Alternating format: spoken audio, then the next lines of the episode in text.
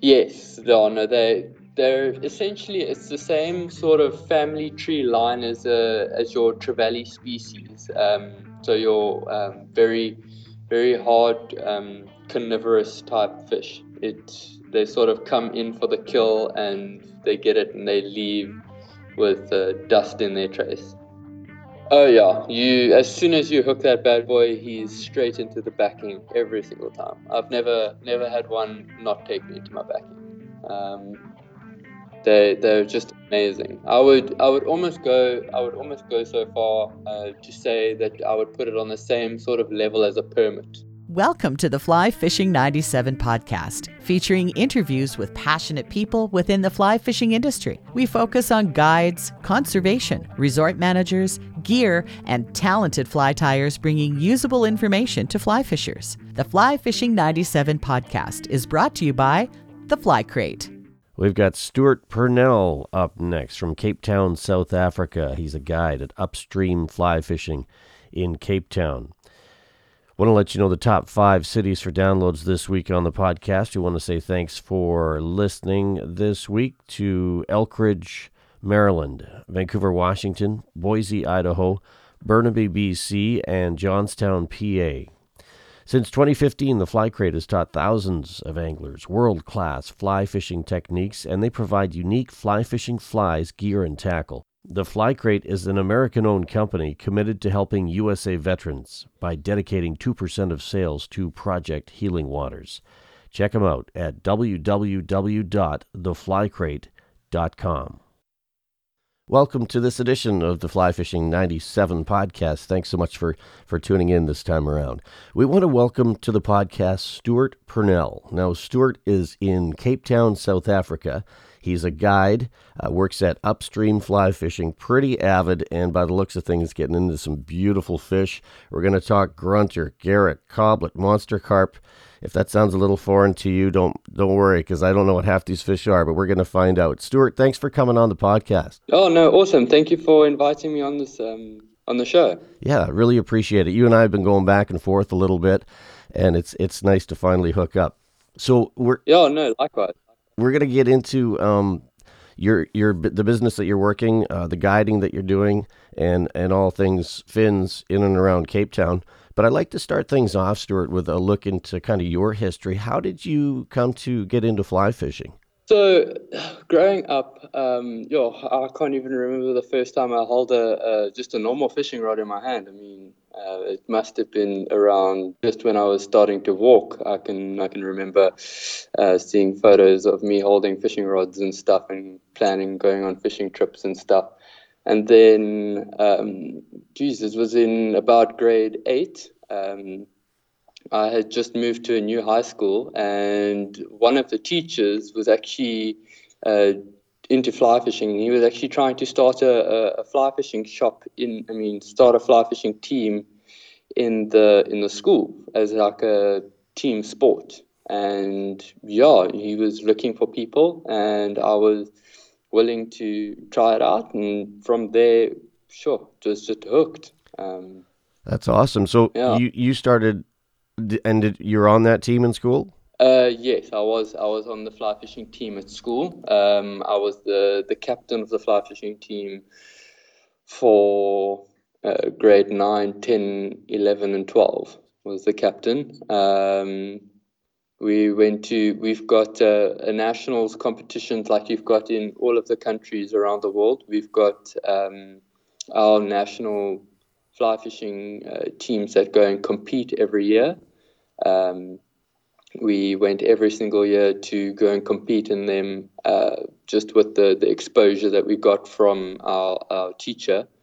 And yeah, it's the, the, the learning curve was just so steep. And from there, it's just, it teaches you how to, to go about um, finding all of these other places to go fishing. You talk with this guy and he says, yeah, no, um, I went down to that stream and caught this fish, and you're like, oh, I didn't know that there was fish there. Um, and you slowly but surely grow your grow your knowledge. Um, I'm curious, Stuart, how you mentioned that it was a steep learning curve. Kind of where did it take you first? Did it take you through the entomology, or was it a tying thing for you, a casting thing? Kind of where, what did you focus on in the beginning?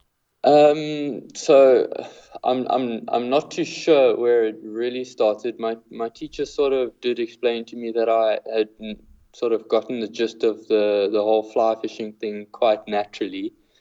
Um, but yeah, I suppose it was just very it was very interesting to me. Um, and sort of when you've got interest in the sport, you can just go from from strength to strength, and you can sort of um, dive into the, the entomology side of it. You can sort of really go online and chat to all the people about how to Euro nymph correctly and, and how to swing streamers correctly. And then you can dive into um, other books on how to read rivers and how to read pocket water.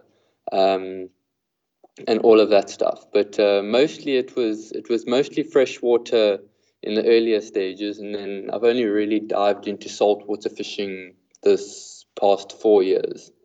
Well, I want to get into all these different species that that you're chasing in just a moment, but uh, tell us a little bit about upstream fly fishing and what you do there. I know you do some guiding and uh, put a lot of time, a lot of hours in at the shop. So maybe walk us through that. Um, your day job, how does that look?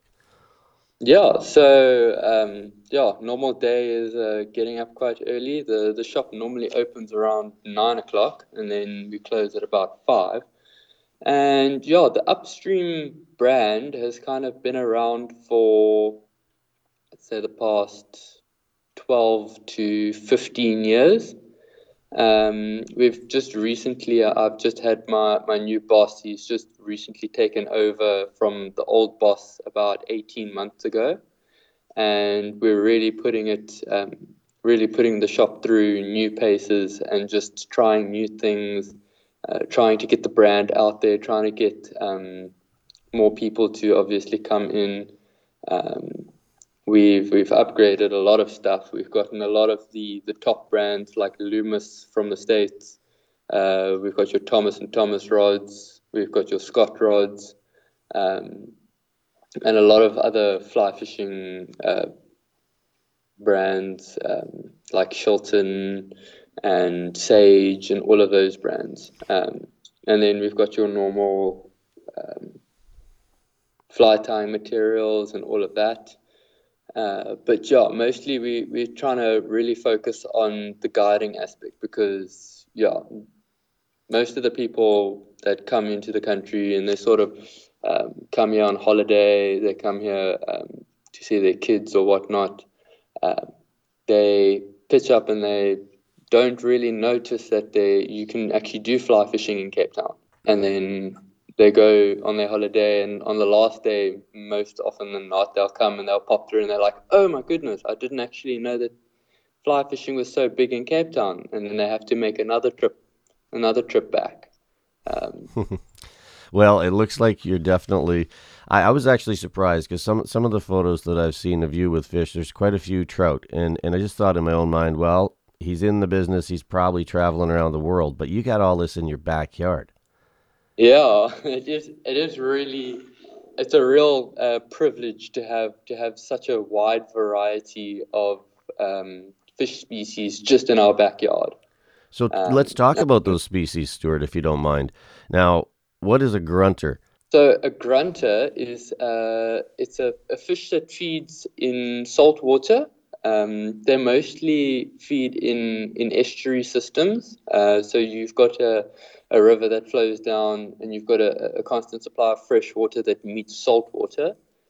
And these grunter, um, they've got uh, spots along them and they're very, very spiny fish. Um, uh, we've had quite a few incidents where spines have gone through fingers and stuff, and it's it's not really pretty. But yeah, they are they are one of the most iconic fishes to catch on fly down here in Cape Town. So what's um, what's the trick to handling a grunter? So when you're trying to say you're trying to take a pick with one, or you're trying to land it, uh, how do you, how do you watch for those fins?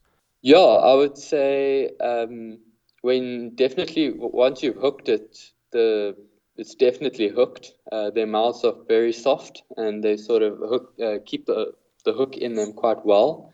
Um, but mainly what you would do is most of the saltwater species here, you would sort of drag it past you and just try and grab the tail as quickly as possible. Um, kind of like you would be doing to your your normal GT or, or bigger bigger saltwater species as well. Right. So are these grunter are they pretty aggressive on the take? They they are very aggressive on the take. Um, almost kind of like your smallmouth bass or largemouth bass um, sort of eat. Um, generally, you're fishing top water for them. Uh, you'll make like a a floating prawn pattern and you'll drift it very slowly. There's a, a great deal of patience involved. Um, it's often driven people quite mental, just trying to trying to get a hookup. Um, and you'll drift one of these in uh, one of these prawn patterns in sort of a, a, a, mud flat area where you you generally you will see them them tailing. Uh, and what I mean by that is you'll actually see their tails flopping out of the water as they're busy digging into the mud. Mm. Um, because you only fish these fish are cruising around in short, in water that's probably about knee deep to ankle deep sometimes. Um, wow. Sometimes you'll see the their back fins will be sticking out the water, and you've got to present to them. Um, and you'll be fishing with seven weight, so you've got to you've got to present quite um, delicately with a seven weight.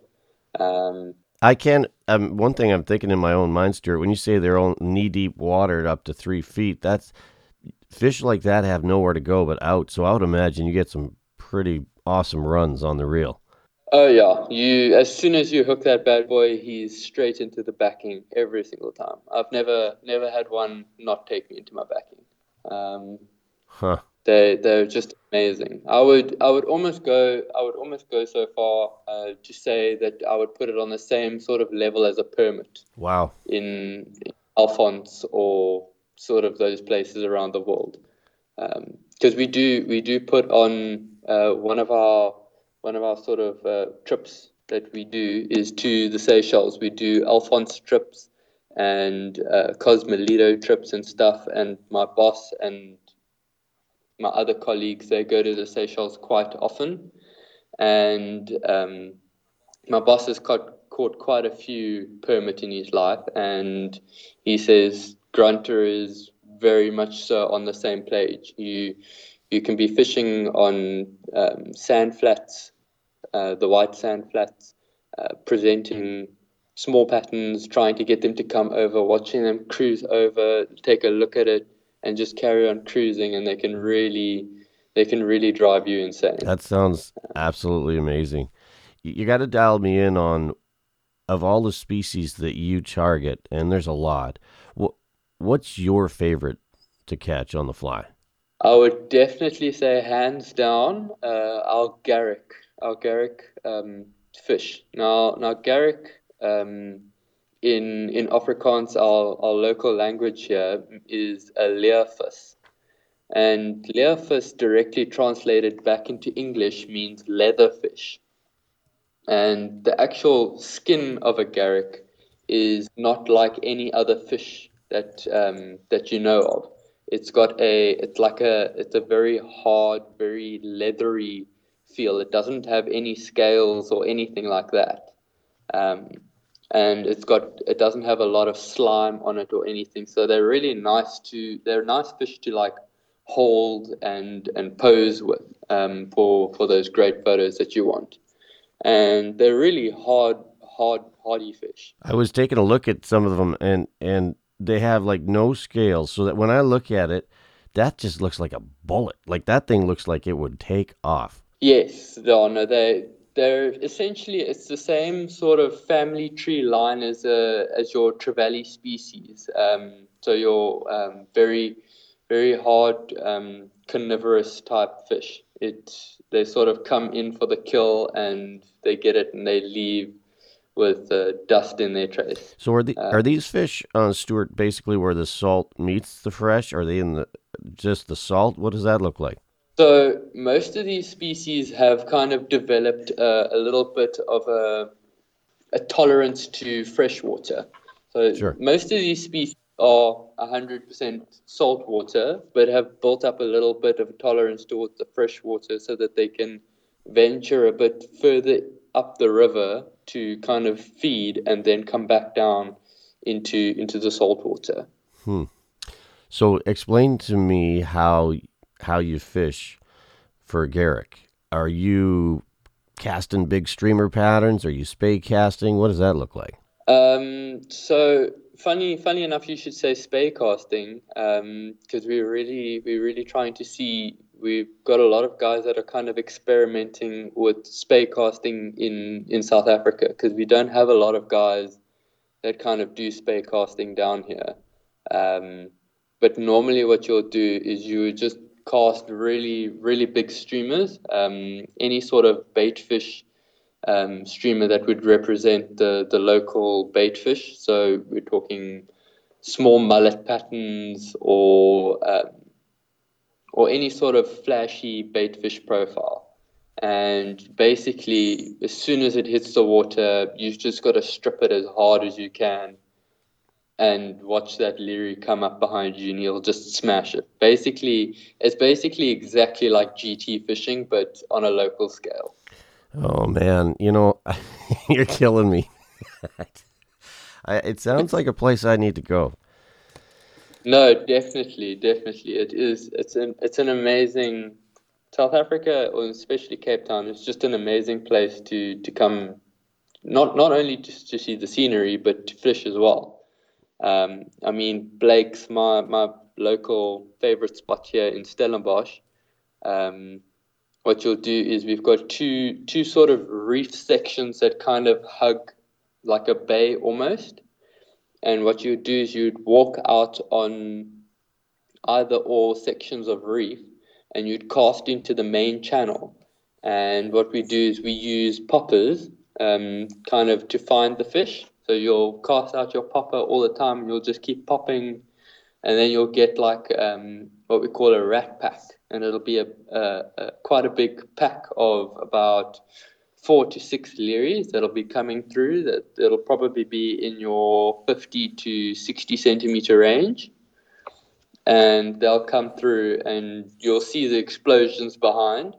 If they, if you're still not getting them on the popper, then what you'll do is you'll change over to like a brush fly or any sort of baitfish streamer and you'll strip that. And then you just you're you're fishing very shallow very shallowly like on the surface. They they love to kind of come up to the surface and really show you that they're eating eating that fly. So it sounds um, sounds like learies on top water is something to to put on the old bucket list oh yeah definitely i would say i would say it's right up there with catching GTs on poppers Wow. Right up there. We're chatting today with Stuart Purnell of Cape Town, South Africa. He's a guide, works uh, days at Upstream Fly Fishing. And you told me off air that you're tying a lot of flies in the shop. Tell us about that. I know I know you spend a lot of time at the bench.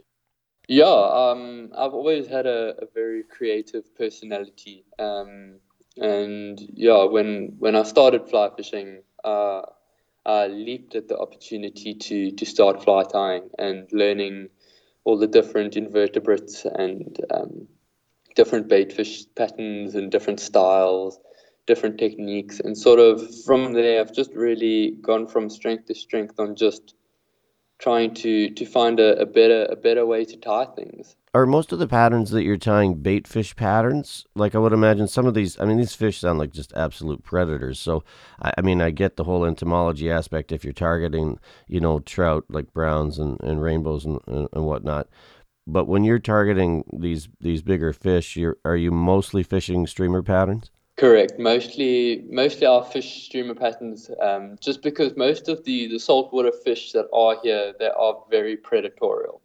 Um, I think grunter grunter is kind of the only one that doesn't really eat bait fish, and um, they they eat prawns and shrimp and small crustacean crustacean patterns. Um, however, we have sort of been doing quite a bit of research on the grunter and sort of their migratory patterns and feeding behaviors, and we have found out that when they do sort of uh, migrate kind of up the coast, they go into different sort of river systems that are up the coast in South Africa. Um, and then they feed on small bait fish as well. Um, hmm. So yeah, you can you can probably if you wanted to have one fly to come and try and fish for saltwater fish in South Africa, you would probably come with a bait fish pattern. It sounds to me like grunter. Could you substitute some of the bonefish patterns? They're kind of down there digging. Um, yeah, you probably could. Um, we so there's two ways. There's two different sort of styles that we've sort of narrowed down to catching grunter on. Um, the one you you get two different types of um, sand flats in in these river mouths. You'll get a, what we call a mud flat, that'll be your darker color and you'll get um, mud prawns in there. And then we'll be casting top water patterns on those types of ones. And then if you wanted to target them on the white sand then you would typically use like a sinking fly but they're very the water is very clear so you would have to use very small flies so it does help to use kind of small bonefish flies or small um, small crustacean flies, small prawn flies, just anything. I mean, there's, there's nobody that's really kind of figured out exactly how to catch them on the sand yet. Um, they're, they're just so difficult that you only get like one or two chances um, to get an eat probably in a season. Um, it can be very difficult. Yeah, it sounds like it sounds like there might be a little frustration involved, but once you once you hook, you're probably hooked, right? You definitely, definitely hooked. Huh. Um, so, can I ask you? I want to get our audience to know you a little bit with some some rapid fire questions. Kind of just uh, find out a little bit about yourself. You ready? Yeah, sure. Fire away. So, when you're driving to your favorite fishing hole, uh, river, uh, ocean, wherever you're headed, what's your favorite music to listen to on the way to the water? Um, at the moment, I'm really listening to um, some college music that uh, that the people um, in Stellenbosch are listening to at the moment. Uh, so we've got, some favorite bands like uh, Shortstraw. Um, we've got a, a, local band down here called Beatenberg. Uh, they they produce some really good music. And then, obviously, still being a little bit of a youngster, um, most of the TikTok videos, um, the the soundtracks that they play to that nowadays, uh, and the the local hot music that's firing generally is what's on the playlist. what what's one go to fly pattern you cannot live without? Um, I would definitely say uh, for for saltwater uh, saltwater fish, I would definitely say uh, a bait fish pattern. But for freshwater fish, I would say a squirmy wormy. Um, hmm. Yeah. What's your favorite place to talk fly fishing? I realize you're in the shop, so you're probably talking it all day. But is there a coffee shop, a fly shop, a local watering hole that uh, kind of gets you talking fly fishing? But uh, I always talk fly fishing with most of my mates. Um, I've got a favorite uh, spot in in town. Um, there's a place called Yours Truly, and yeah, me and my me and my mates always. That's kind of like the when we want to go and plan a trip, we'll say, "Cool, meet you at Yours Truly," and then I then we kind of know that um, we got to hunker down and sort of come up with a plan for the next fishing trip. Cricket, rugby, or football? Um, so yeah, I was uh, very into all of those sports when when I was uh, when I was growing up. So I would say mostly mostly rugby. Um, but uh, my boss at the moment is the the current. Uh, he's one of the ex Protea cricketers. So it's kind of it's kind of persuaded me a little bit to come towards the cricket side of things. Um, I have no idea why, but um, yeah, I've started picking up on cricket a little bit more so recently. Biggest lesson, Stuart, that you have learned in your fly fishing journey? Um, sure. I'd probably say that you you never know everything. The more you know, the the more you realize that you don't know. Um, That's a great quote. It's very true. Very true. When you're not fly fishing, you're usually doing what? Um, well, if I'm not uh, if I'm not fly fishing and I'm not working, then generally I like to go out and sort of um, um, just the normal parties that we go to. Um, I'm normally out there just uh, protecting my sister and stuff, and we go out, we party together, um, and kind of just enjoy enjoy our youth while we have it. Yeah, well said. Uh, name a couple of your favorite movies. They don't have to be current, but uh, what's a go-to movie for you? Go-to movie, I would probably say Top Gun uh, with um, Tom Cruise in it. Um, but I'm also very, very excited because I just uh, actually got released the other day that they uh, are making a new Top Gun, uh, also with Tom Cruise in it. So I'm I'm very excited for that at the moment. Um, but also any any sort of Marvel Marvel comic movie, also very into that stuff. I think I know the answer to this, but I'm going to ask it anyway. Best job you've ever had? well, definitely uh, working in a fly fishing shop. so, so, what you're doing now, basically. Best yes, yes. best fly fishing location you have been. Um, sure. Uh, well, let's not give away the the farm here. Let's not give away any secrets spots. But I mean, is it in your backyard, or would it be somewhere that you might have traveled to? Um, I would probably say the best the best place that I've been to is probably our family farm. Uh, we've got a family farm up in Kimberley. It's probably about uh, an 11 hour drive uh, from where I stay right now in Cape Town. And uh, we have our indigenous um, fish called the yellowfish, um, the smallmouth yellowfish. And I would say that it's got to be hands down, it's got to be my favorite place to go fishing every year. Um, it really it, it's kind it's kind of like catching it's kind of like catching bonefish in a trout stream. Wow, that's kind of the best I can put it. Uh, I, I like that. Um, if you could, you're just killing me with these species, and I just I, I don't even like know where to start with you. So no, Mark, you definitely need to come down here. You need to you need to save up and come down here, and we'll we'll take you out and show you. Well, I'm going to take you up on that. I'm I, am i am going to get out there at some point. That's for sure. Um, I, I'm curious, Stuart, who you would cite as kind of an influence? Like, who did you learn fly fishing from? Is there one or two people that you can kind of point to? Um, well, probably the the, the first person uh, that comes to mind would be my teacher. He obviously he he got me involved in the sport, and he, he had a lot to teach me. Um, and then when we kind of when I started learning on my own and we sort of got to the same level. He sort of became like a really good a really good fishing mate. Um, and after school we would we would chat about fishing. Um, we would go on trips together. Um, we would go to competitions together. And in the end we were we were almost competing against each other in each other. And yeah it was just i would just say the amount of influence that he's had on me has been probably one of the most significant compared to all other people that I've had in my life. Um, yeah.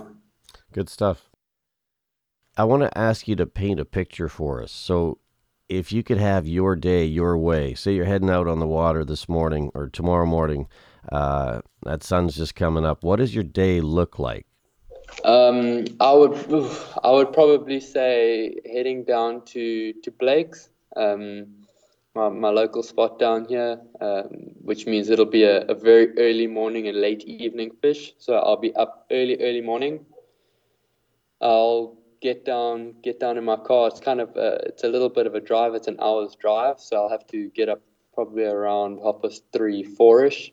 Get down there just as a sort of getting semi light walk out to the reef, and then as I get out there, generally the sun will just start to rise, and it rises up just over the horizon, and you kind of get um, that really unique um, South African sun sunrise. Um, it's it's not really like anything else that um, that I've ever seen in my in my travels around the world either. Hmm. And um, then I'll I'll start fishing. Hopefully, there's no wind. Um, it's very it's very very rare that we don't get any wind in the saltwater saltwater fishing. Um, but when you get those breathless days, it's just it's just amazing. Then I'll probably fish until about 10, half past 10, 11. Uh, there's a nice little cafe there, so I'll pack my rods away and I'll go and chit um, chat in the cafe. Um, just um, yeah, sit on my phone, check out some, check out what uh, my mates are catching. What are they, what are they up to today? And then yeah, slowly mosey back on down, set up my rods again around three o'clock, four o'clock and sort of go wade out back onto the reef and kind of just stay there and fish until I get that evening sunset, which is also probably one of the most amazing things to to kind of check out in in the world. I would say. Well, you paint a pretty picture. That sounds that sounds pretty good. Feeling the absolute tug of a of a cob um, it's also another species that we kind of need to talk about. No, the the the the cob or the how the, the local people say the kabeljou. Um, the it's a kind of like looks like a, a really big carp species, but it's obviously um, saltwater. It has ferocious teeth, um, and they grow to in excess of sixty kgs. Um, wow. So so those fish, the fish on your Instagram account that I see you holding up, that I thought were carp, yeah. they're not carp. No, they, I think there is one. There's one or two that are carp, but the, there is. I'm just checking now. Uh, I think there is one of a cob here. Um, there is there is one of a cob that you can see. You'll be able to see. It's got a. Uh, does it have a forked tail? It just look the tail look different on on some of those fish. No, it's a it's a all silver fish. It's got a little bit of a purpley tinge across the across the front of it. Mm-hmm. Um, the mouth is huge. Uh, you won't you won't really see the uh, the tail in the photo, but generally they've got a big paddle tail um, kind of like a big flat tail, almost like a. Uh, I don't know what you would kind of compare it to. Um, hmm. It doesn't really have a, a, a, fork in its tail at all. Okay. I'll have to check it out. Actually, now is probably a good time. Let's get your social media out there so that people can check out some of these fish you you are catching in and around Cape Town, South Africa. Yeah. So my new my new um, sort of fly fishing account, which I, I sort of keep all my all my uh, fishing sort of adjacent to my personal life. Um, my new account is called Flies Life Brew. Um, just because most of most of my mates um, we've sort of come up with um, living living here in, in Cape Town. Everybody calls each other China or Brew. Um, kind of like just playing around with it and sort of Flies Life Brew just sounded sounded awesome, and that's what stuck. If somebody wants to to get you out there on the water as a guide or go through your shop upstream uh, fly fishing, how what's the best place to find upstream fly fishing? Um, we we're super easy to find. Um, you can when you're down here, you can just Google us. We, we should be the first people that pop up. Um, we're, there's not a lot of fly like fly fishing shops in South Africa. I would say we're probably about one of four really big fly fishing shops. The other ones are kind of very small, work out of your um, backyard type thing. Um, so you can just Google us; it'll come up. We've got GPS um, directions on Google Maps to to the shop. Um, you or you can just phone us and ask. Um, I'm in the shop just about every day. Um, and I can easily help you try and find where the shop is. Once you're in, we've got an awesome coffee machine. Makes really good coffee. Uh, you can come have a free cup of coffee, and we can just chat about fishing, uh, where where about you sort of at in terms of what you what you kind of want to do, what's your what's your taste for, for fishing, and then yeah, if you if you want to go out, we can take you out on multiple trips. Um, there's there's so many so many different options that we that we've got in the Cape, um, and they're all most of them are listed on our website, uh, which will be upstreamflyfishing.co.za. Uh, um, but yeah, you can also contact us via email um, if you if you really are struggling with everything else at uh, fish at upstreamflyfishing.co.za. Um, and you can pop us an email and we'll fire uh, an email straight back to you. That sounds like a plan because I think this is the type of trip that you really, really want to plan it out and, and talk to an expert because you, you know there's it, it's overwhelming the different species you can target and the ways to do it and and I'm sure you guys could totally dial it in custom kind of as to what what that client's looking for kind of what they want to get out of it. Yes yes um, actually uh, another really good thing that we've just had come up now recently is uh, we've recently just got a, a house that um, is situated on the water at um, the the Breede River, which is um, kind of one of the few estuaries that is very fairly close to Cape Town, and that's where you can go and kind of target everything in one day. Um, if you wanted to go and target um, your your cob, your your leary, or your garrick, um, and your grunter, you wanted to get all of those in one day, you'd go down to, to Breede.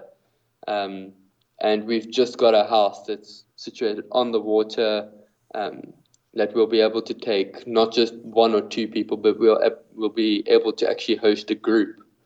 So if you want to plan a, a legendary guys trip to, to South Africa as well, you can come down here. You can stay. You can stay on the water with us. Um, we'll take you out on boats. We've got um, we've got a 17 foot fusion that we'll take you out on um, and show you the a real good time. I've seen quite a few pictures of that uh, Breede River, and it looks like a, a, a big river. It looks like uh, you could definitely spend a lot of hours uh, discovering that one. No, definitely. There's um, a lot of people have spent most of their life there, um, just sort of fishing around day to day, and still to this day they don't they don't know that entire system thoroughly enough. Um, it always it always deals out a new hand of um, of problems every time you come down, but um, yeah, I would definitely say that uh, me and my colleagues have been down there enough to kind of know the gist of of how to avoid the problems. When you're fishing for grunter, learys, cob, what type of leader material are you using? Because it, I would imagine, like, first off, what kind of strength? And are we talking monofilament? Are we talking fluorocarbon? What do you like to use, Stuart? So, um, generally, um, kind of depending on the situation of what, what kind of fish I would be targeting um, and what kind of structure would be in and around it. Because um, the Breede River is very, is very different structures in different parts of the river. Um, if I wanted to go catch a grunter, then I would probably use about a, a 10 to 12 pound leader. Um, just straightforward nine foot is just all you need. You don't really need a tapered leader um, that's got some some special uh, thing about it for turning over flies and everything. You basically just want to land the fly in the area sort of get your, your, your drift right. As soon as the drift starts working, your leader will sort itself out, and then you'll get the right presentation. You can sort of work with that.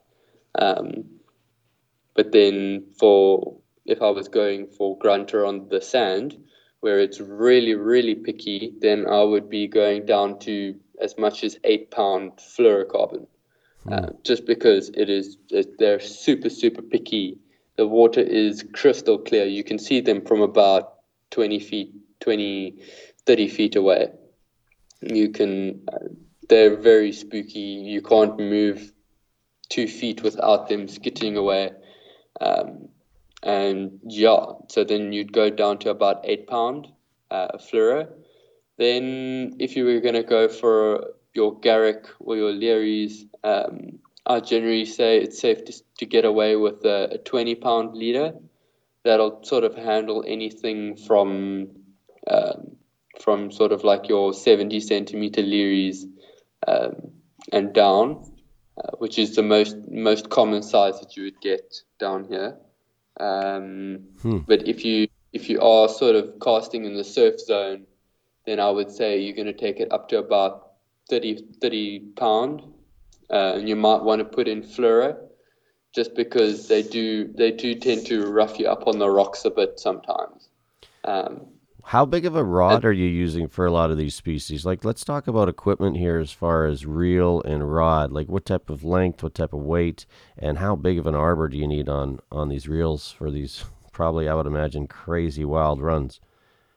yeah. So generally, most of the fishing, if you wanted one rod to get away with everything, you would probably take a nine weight.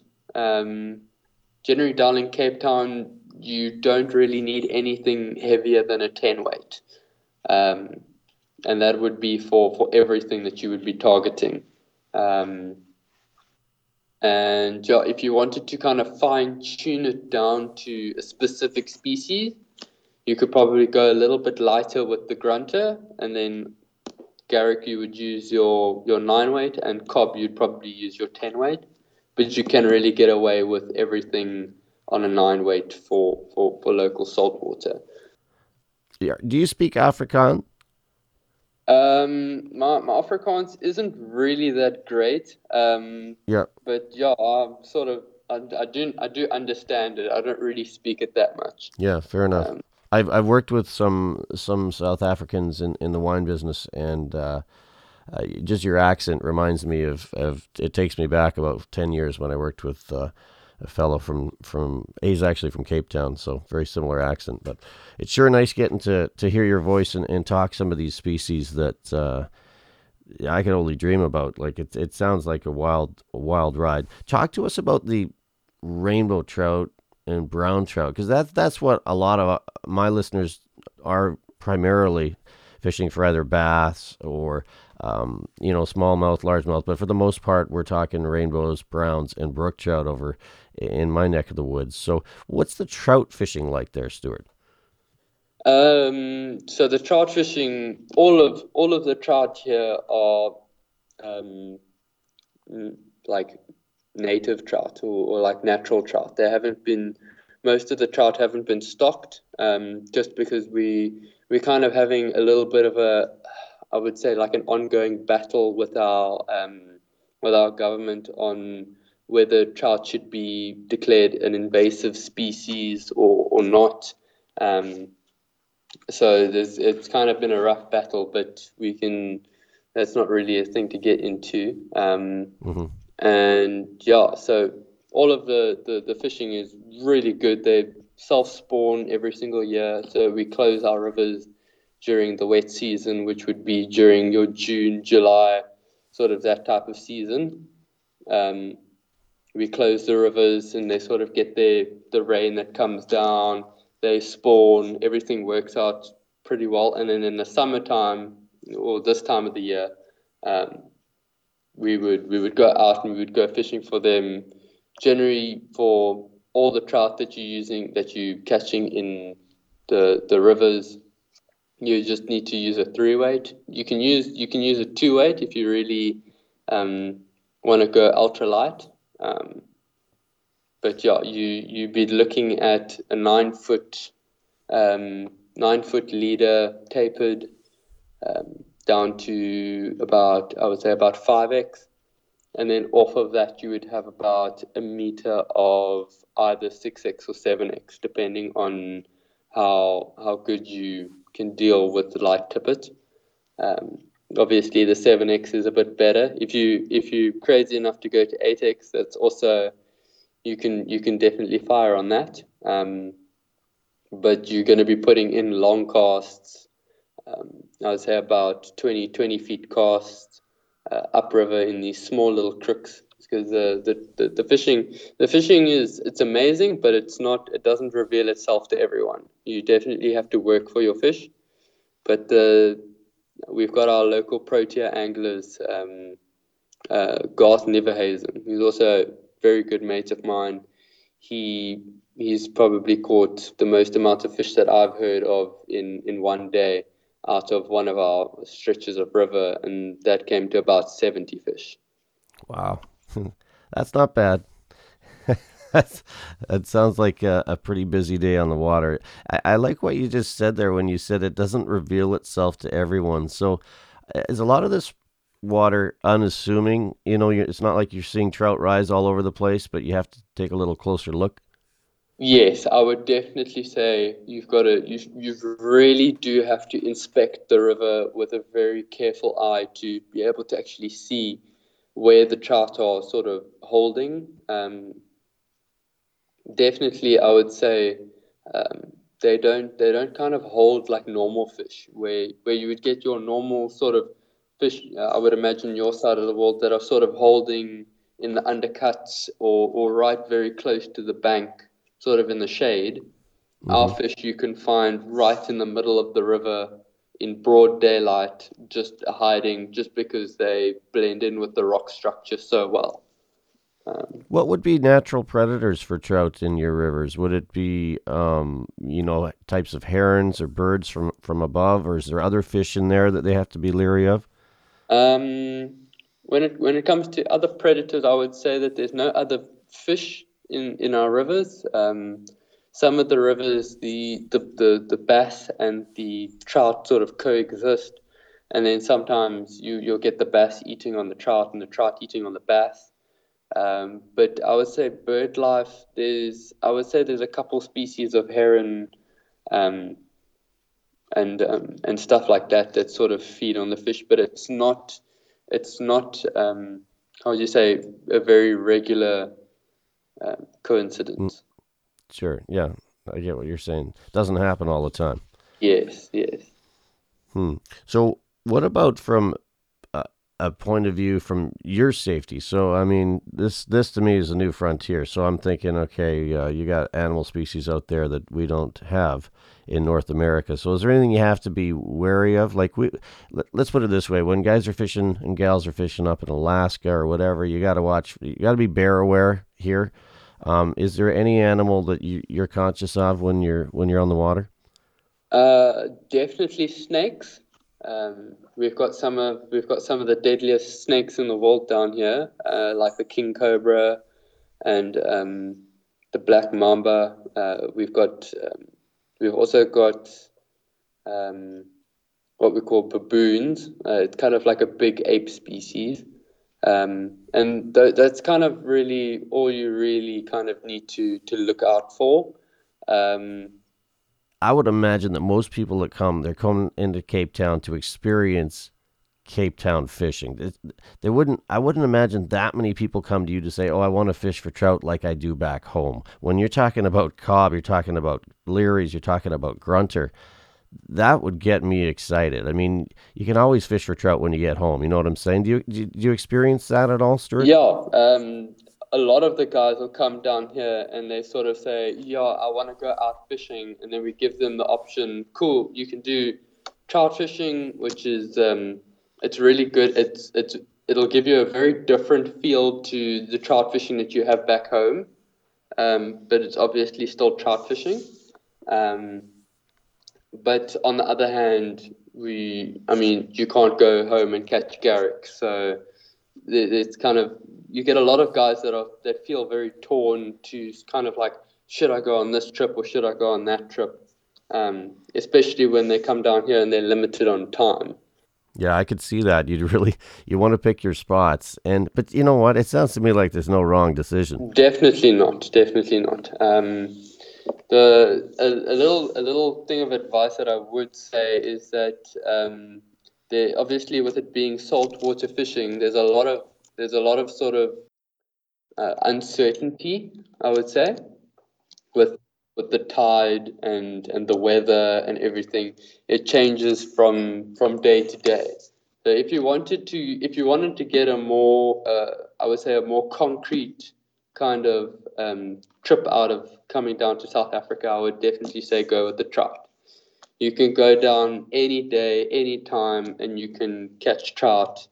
Um, you can't you can't really go down any time of day um, or any day and just go and catch a, a, a garrick. You've got to kind of wait for the tide to be right. You've got to wait for the right type of moon phase. Um, you got to wait for all of the kind of things to align, and then that'll be your best shot. Then you know it's still fishing. You might not even catch. You might not even catch one, um, or you might shoot the light out. I mean, the best day that I had, cast for cast, we caught twelve garrick.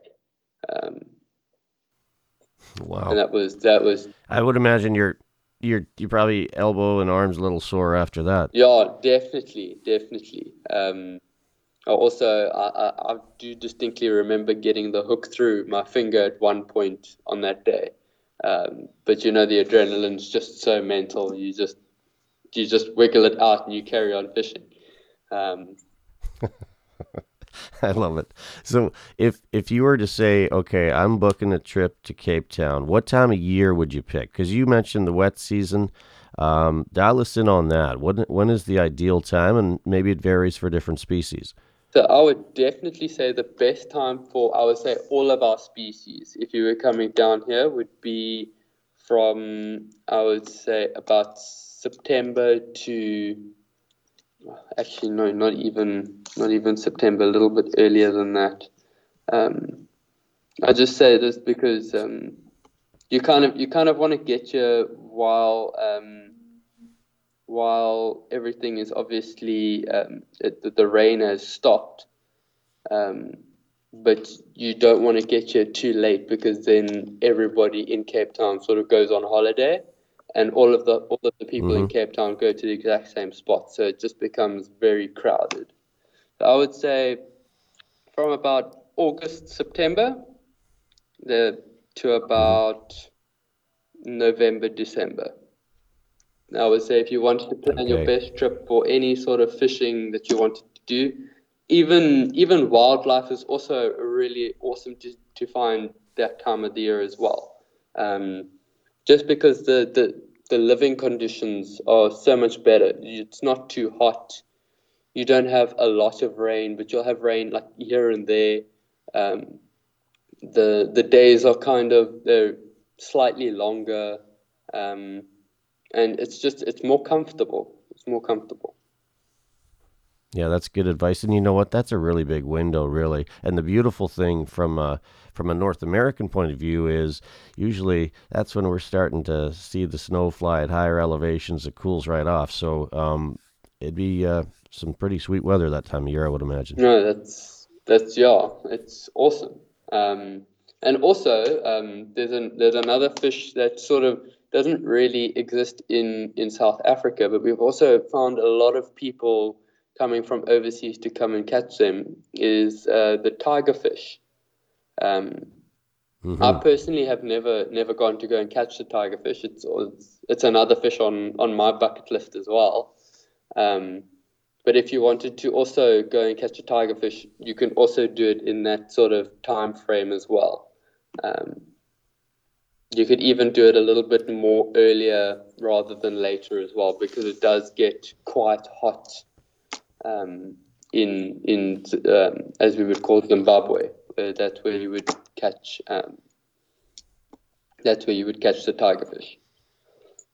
I have seen, um, I want to say it was the show River Monsters, but uh, I'm pretty sure he was chasing some of those things. They've got some real gnarly looking Yeah. teeth, if I recall. Yes, they do. They How, how, how do you land those and how do you take the hook out without it getting a little sideways? So the only way to land those guys would be with a really big net. So you'll get a really big net and you scoop them up and bring them onto the deck of the boat. Um, and then you would get a boga grip and you would um, pick him up with a boga grip. Uh, that's sort of the only way to, to kind of um, get a hold of the fish and sort of wait for it to calm down. And then you can kind of um, hold him by the tail and sort of pose with your photo and then release him. Well, I'll tell you what. it's it's been a pleasure chatting with you. Is there anything you'd like to cover that we haven't covered, um, Stuart? I, I, I sometimes like to ask my guests that. Like, is there anything you'd like to tell us? Come down, come down to Cape Town and and experience it. It really is um, an experience unlike anything else that I would say foreign people have um, experienced. Well, grunter, leeries, cobs, tigerfish, trout they got it all, sounds like. We've been chatting today with Stuart Purnell of Cape Town, South Africa, guide at Upstream Fly Fishing in Cape Town. Thanks so much, Stuart, for, for taking the time, and, and you have a great season on the water. You too, and thank you for having me. The Fly Fishing 97 podcast is brought to you by theflycrate.com. Thank you for listening to the Fly Fishing 97 podcast. Your feedback matters. Let us know if there's a person or topic you'd like discussed. Email us at mark at flyfishing97.com. Until next time, tight lines, and we'll see you on the water.